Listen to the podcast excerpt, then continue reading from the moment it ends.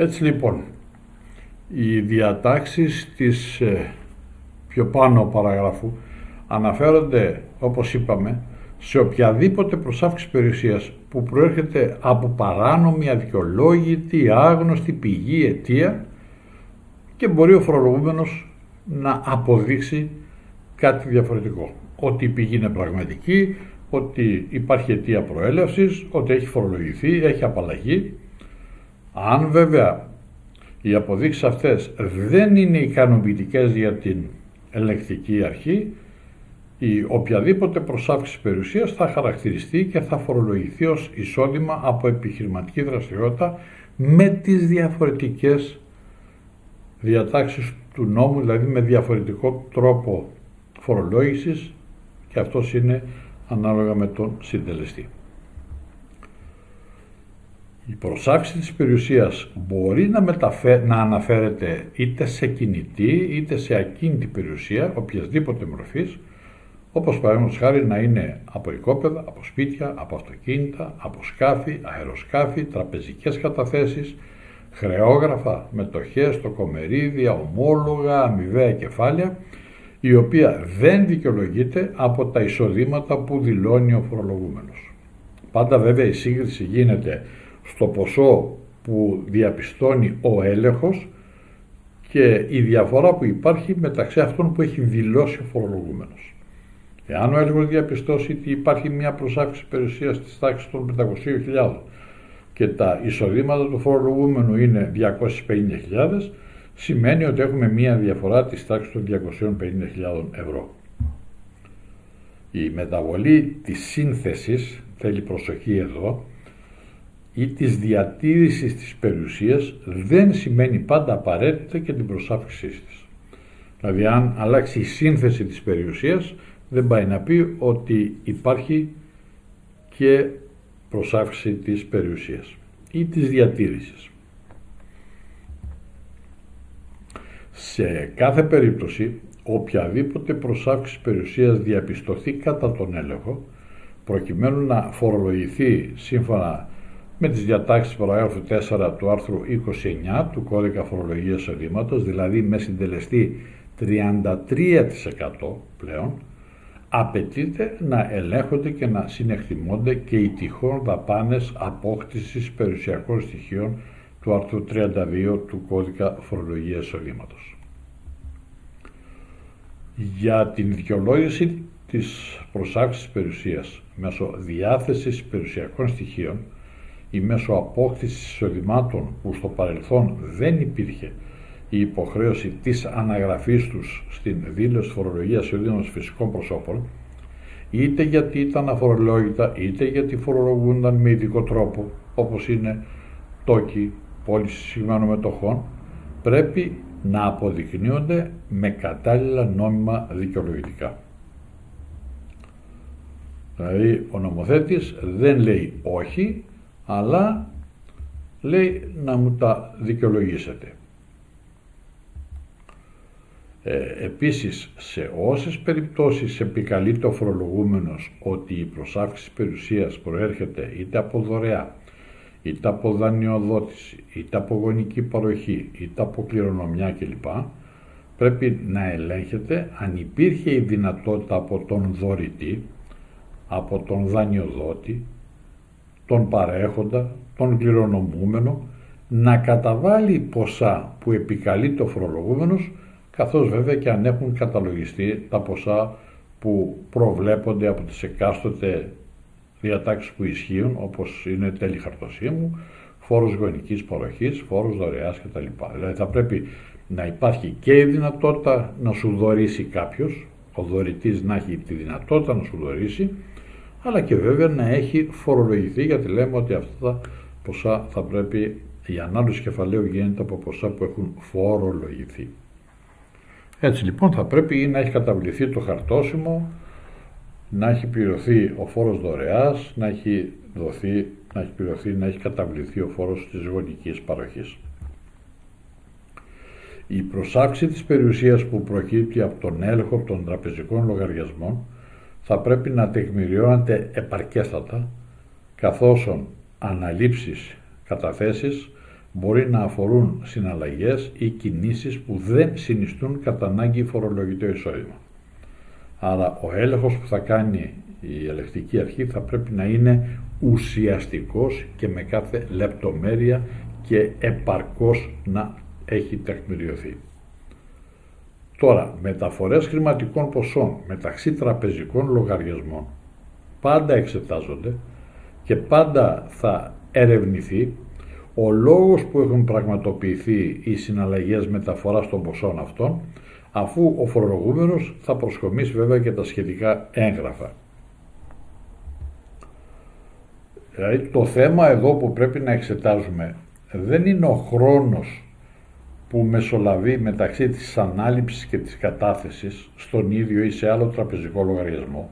Δηλαδή αν η ανάληψη έγινε τον Ιανουάριο και η κατάθεση έγινε τον Ιούλιο.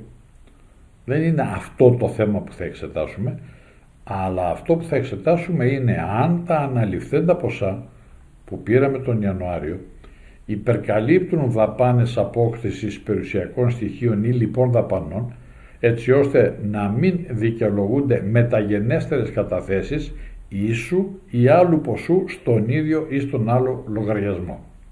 Εδώ θέλει μία προσοχή και πάντα ο έλεγχος αυτό το ψάχνει με κάθε λεπτομέρεια.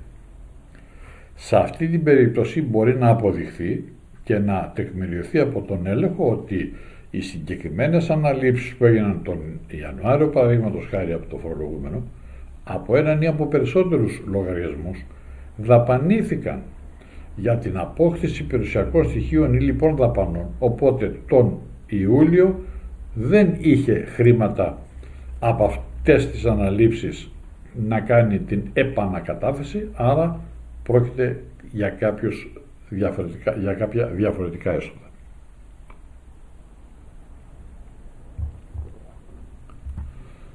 Επιπλέον ο έλεγχος κρίνει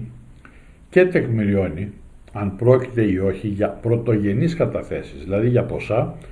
που προέρχονται από άγνωστη ή μη διαρκή ή μη σταθερή πηγή ή αιτία και δεν προέρχονται από αναλήψεις από άλλους τραπεζικούς λογαριασμούς.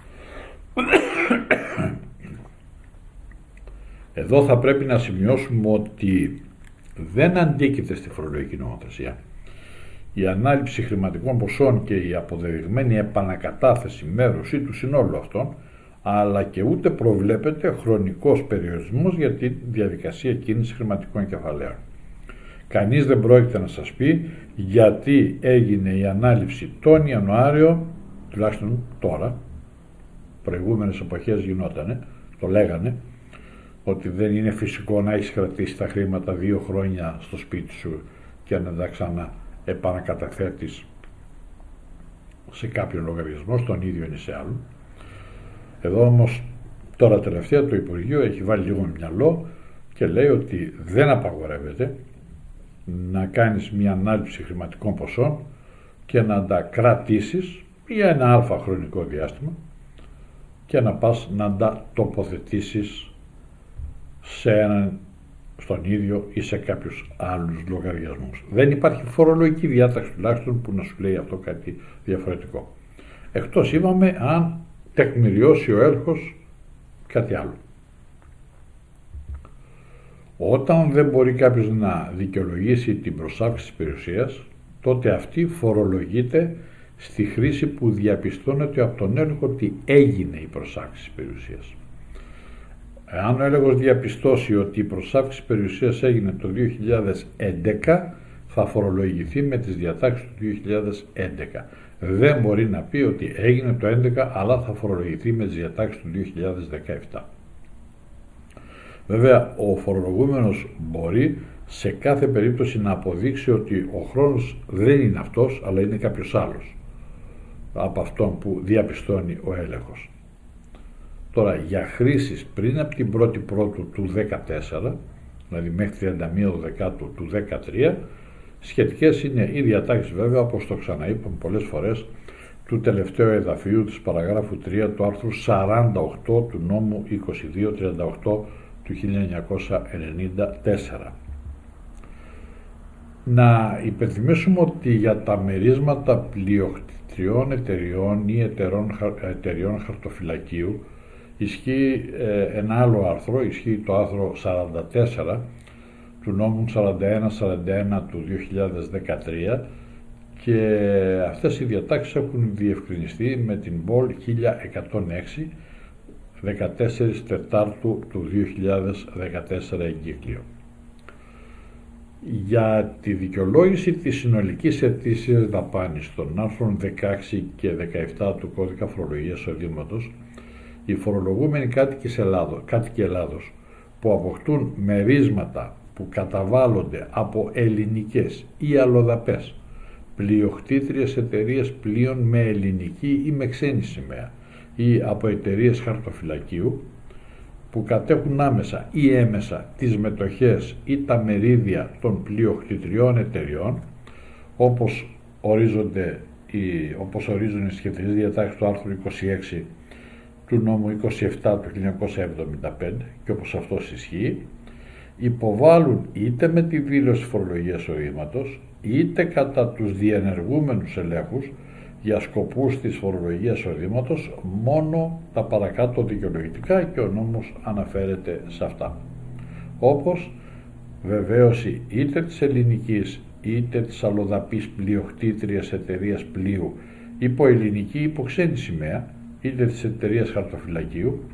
η οποία κατέχει άμεσα ή έμεσα τις μετοχές της πλειοκτήτριας και διανέμει το μέρισμα από την οποία θα προκύπτουν τα στοιχεία του φορολογούμενου ως μετόχου της εταιρείας, το καταβληθέν σε αυτόν μέρισμα και το όνομα του πλοίου, δηλαδή αριθμός και λιμένας νεολόγησης, αριθμός ήμο, από την εκμετάλλευση του οποίου προκύπτει και το σχετικό μέρισμα. Δεύτερο δικαιολογητικό είναι στην περίπτωση που το μέρισμα καταβάλλεται από αλλοδαπή πλειοκτήτρια πλοίου με ξένη σημαία, τότε θέλει αντίγραφο της σχετικής άδειας εγκατάστασης στην Ελλάδα της διαχειρίστριας εταιρείας που σύμφωνα με τις διατάξεις του άρθρου 25 του νόμου 27 του 1975 ασχολείται αποκλειστικά με τη διαχείριση, με την εκμετάλλευση ή με την άβλωση πλοίων και βεβαίωση της αρμόδιας υπηρεσίας του Υπουργείου Ναυτιλίας και Αιγαίου ότι έχει δηλωθεί και αναλυφθεί από αυτήν η διαχείριση του συγκεκριμένου πλοίου. Τρίτον, θέλει και ένα αντίγραφο της μοναδικής βεβαίωσης εισαγωγής συναλλάγματος για τα αντίστοιχα ποσά ή βεβαίωση εκχώρησης αυτού του συναλλάγματος. Βέβαια, τα σχετικά πρωτότυπα αναζητούνται πάντα από την αρμόδια αρχή. Τώρα, η καταβολή του μερίσματος μπορεί να γίνεται και μέσω της διαχειρίστριας εταιρείας, η οποία μπορεί να βεβαιώνει και τη λήψη του μερίσματος. Στην περίπτωση αυτή η διαχειρίστρια δεν υποχρεούται σε εγγραφή του ποσού του μερίσματος στα βιβλία τα οποία τηρεί και τα εκ της εισαγωγής του συναλλάγματος ποσά επιτρέπεται να καταβάλλονται σε νομικά πρόσωπα συμφερόντων του δικαιούχου του ποσού που εισάγεται. Οι προϋποθέσεις όλες αυτές εφαρμόζονται, που είπαμε μέχρι τώρα, εφαρμόζονται και επί των εκκρεμών υποθέσεων ελέγχου. Δηλαδή όποια υπόθεση εκκρεμεί για έλεγχο, στην περίπτωση που θα γίνει ο έλεγχος θα έχουμε τις διαδικασίες και τις προϋποθέσεις τις οποίες αναφέραμε και τα δικαιολογητικά της παραγράφου 1 με την εξαίρεση του δικαιολογητικού από στοιχεία ε, το, το τρίτο που είπαμε δηλαδή το αντίγραφο της μοναδικής βεβαίωσης εισαγωγής συναλλάγματος υποβάλλονται και σε κάθε άλλη περίπτωση που ελέγχεται κατά νόμο η προέλευση του εισοδήματος που αναφέρεται σε μερίσματα πλειοκτητηριών εταιριών ή εταιριών χαρτοφυλακίου. Τώρα, εάν υπάρχει υπερβάλλον τίμημα από μεταβίβαση ακινήτου το οποίο διαπιστώνεται ως τέτοιο από τον έλεγχο και δηλώνεται από τον πολιτή με συμπληρωματικό συμβόλαιο ανεξάρτητα από τον χρόνο σύνταξης του αρχικού συμβολέου, τότε εδώ δεν έχουμε προσάυξη περιουσίας. Γιατί;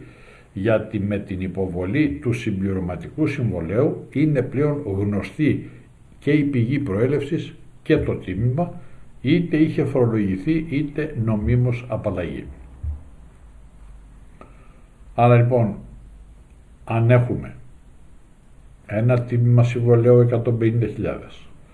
αλλά έχουμε μια διαφορά η οποία αποδεικνύεται της τάξης των 50.000, άρα το πραγματικό ήταν 200,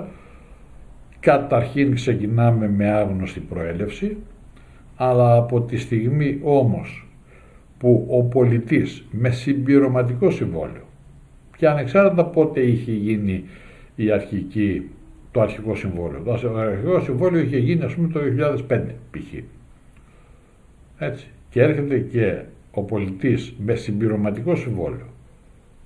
δηλώνει αυτό το, τη διαφορά του τιμήματος τότε πλέον δεν αποτελεί προσάξη περιουσίας με τις διατάξεις που αναφέρουμε γιατί εδώ ο νομοθέτης λέει ότι με την υποβολή του συμπληρωματικού συμβολέου έχει γίνει πλέον γνωστή η πηγή προέλευσης αυτών των χρημάτων. Και γνωστό γίνεται και το τίμημα το επιπλέον, ανεξάρτητα αν έχει φορολογηθεί ή αν έχει νόμιμα απαλλαγή. Τα πιο πάνω ισχύουν ακόμα και αν δεν συνταχθεί συμπληρωματικό συμβόλαιο, εφόσον από τα στοιχεία που έχει στη διάθεσή του έλεγχος αποδεικνύεται ότι τα σχετικά ποσά αποτελούν μη δηλωθέν τιμήμα μεταβίβαση ακινήτου. Δηλαδή, ο έλεγχος αποδεικνύει ότι κατά το έτος 2008 που έγινε το αρχικό συμβόλαιο στις 20 Νοεμβρίου του 2008 υπάρχει και ταυτόχρονη ή σχεδόν ταυτόχρονη με το συμβόλαιο μεταβίβαση κατάθεσης χρημάτων σε λογαριασμό του πολιτή ή α, του πολιτή από τον αγοραστή ή υπάρχει ύπαρξη επιταγών. Άρα λοιπόν έρχεται και λέει ότι κοιτάξτε αν κάτι, σε αυτή την ημερομηνία που έγινε το συμβόλαιο έχετε βάλει τιμή 150.000 ευρώ. Εδώ όμως αποδεικνύεται ότι καταθέσατε την προηγούμενη μέρα ή την επόμενη το πρωί ή έχετε δώσει ή είχατε δώσει επιταγές στον πολιτή οι οποίες ήταν 200.000 ευρώ. Άρα λοιπόν εδώ αποδεικνύεται ότι το πραγματικό τίμημα δεν ήταν 150 αλλά ήταν 200. Ο νομοθέτης όμως τι έρχεται και μας λέει ότι ακόμα και σε αυτή την περίπτωση που ο έλεγχος αποδεικνύει τη διαφορά η οποία είναι κοντά την ίδια ή κοντά στην ημερομηνία του συμβολέου τότε και εδώ δεν έχουμε την προσάφηση της περιουσίας ισχύει δηλαδή ότι είπαμε πιο πάνω ακόμα και αν δεν έχει συνταχθεί συμπληρωματικό συμβόλαιο. Τώρα, κατά τον αντικειμενικό προσδιορισμό του εισοδήματος από ιδιοχρησιμοποίηση ή από ιδιοκατοίκηση ακινήτου, σύμφωνα με τις παραγράφους 1 και 3 του άρθρου 22 του νόμου 2238 του 94 ή της παραγράφου 2 του άρθρου 39 του νόμου 4172 του 13 λαμβάνεται υπόψη η αξία του ακινήτου ως οικοδομή συμπεριλαμβανομένου του συνόλου των στεγασμένων επιφανειών και δεν λαμβάνεται υπόψη το δικαίωμα υψούν, το οικόπεδο ή το αγροτεμάχιο. Σχετικό το έγγραφο του Υπουργείου Οικονομικών 1064-968 με ημερομηνία 35 του 1994.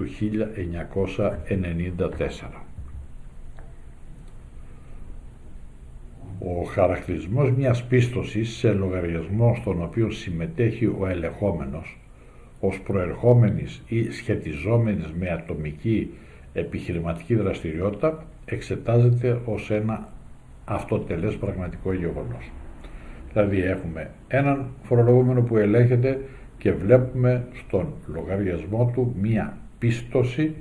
ενός ποσού α. Ή ο έλεγχος ψάχνει να προσδιορίσει αν αυτή η πίστοση σχετίζεται με την ατομική επιχειρηματικότητα, με την ε, ατομική επιχειρηματική δραστηριότητα του φορολογού. Θα ψάξουμε να βρούμε λοιπόν το πραγματικό γεγονός. Εφόσον αποδειχθεί ότι αυτό το ποσό, όταν ο φορολογούμενος ασκεί ατομική επιχείρηση, προέρχεται από αυτή την ατομική επιχείρηση, δηλαδή προσδιορίζεται το είδος της παρασχεθής σας υπηρεσίας και ο λήπτης ή ο αγοραστής για ένα αγαθό που του πουλήσαμε, τότε φορολογείται κατά περίπτωση με τις σχετικές διατάξεις του νόμου 2238 του 1994, δηλαδή με τα άρθρα 28, 40, 48 κτλ. ή με την παράγραφο 1 του άρθρου 21 του νόμου 4172 του 13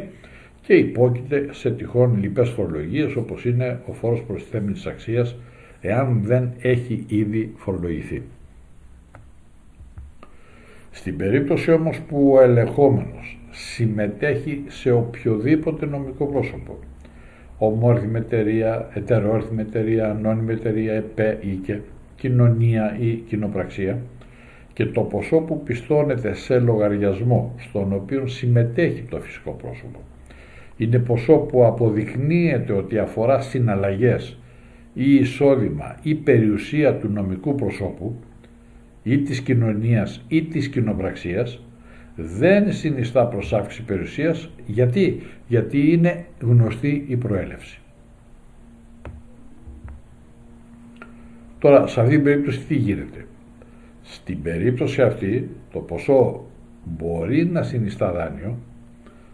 αν τούτο όμως προκύπτει από σχετικές εγγραφές στα βιβλία ή από άλλα στοιχεία ή μπορεί να συνιστά ταμιακή διευκόλυνση. Ανάλογα βέβαια πάντα με τα πραγματικά περιστατικά. Εδώ σε κάθε περίπτωση κατά την κρίση του ελέγχου και αφού τα πραγματικά περιστατικά του δίνουν τη δυνατότητα θα μπορέσει ή να το χαρακτηρίσει ως δάνειο ή ως ταμπιακή διευκόλυνση. Εδώ θα πρέπει να επισημανθεί ότι αν αυτό το ποσό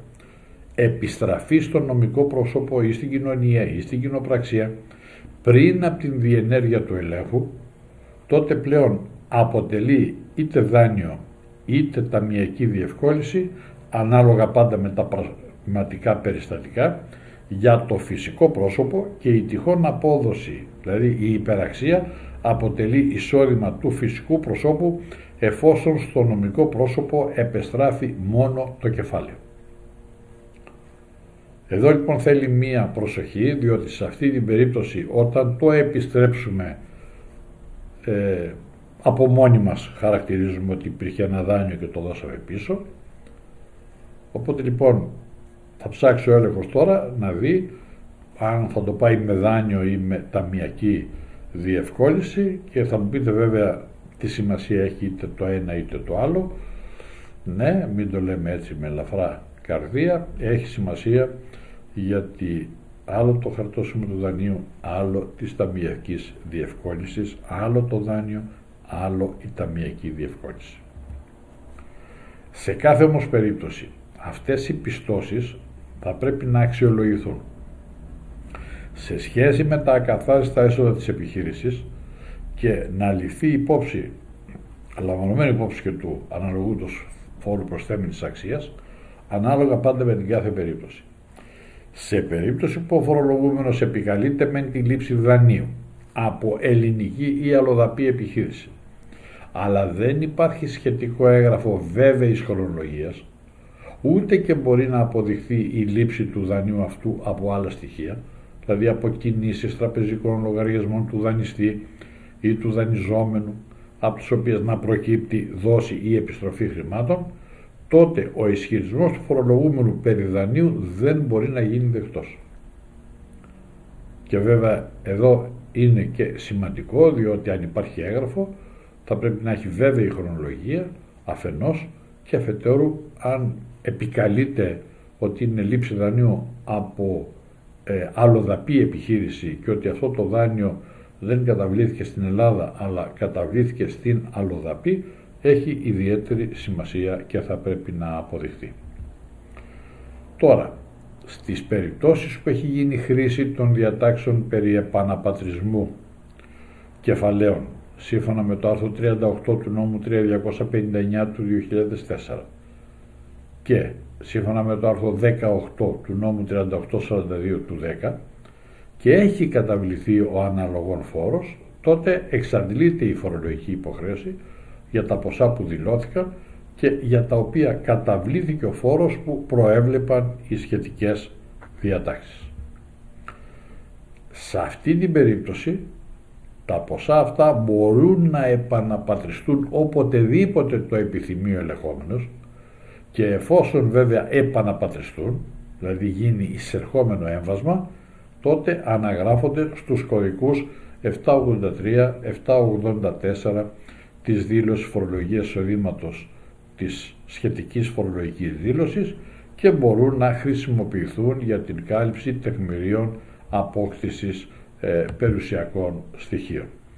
Αυτά τα σχετικά με τις διατάξεις αυτές, ε, αν θέλετε περισσότερες αναλύσεις μπορείτε να πάτε και στο site στο www.cgiannopoulos όλο το επώνυμο παπάκι U, δηλαδή Ευρώπη. Να είστε καλά.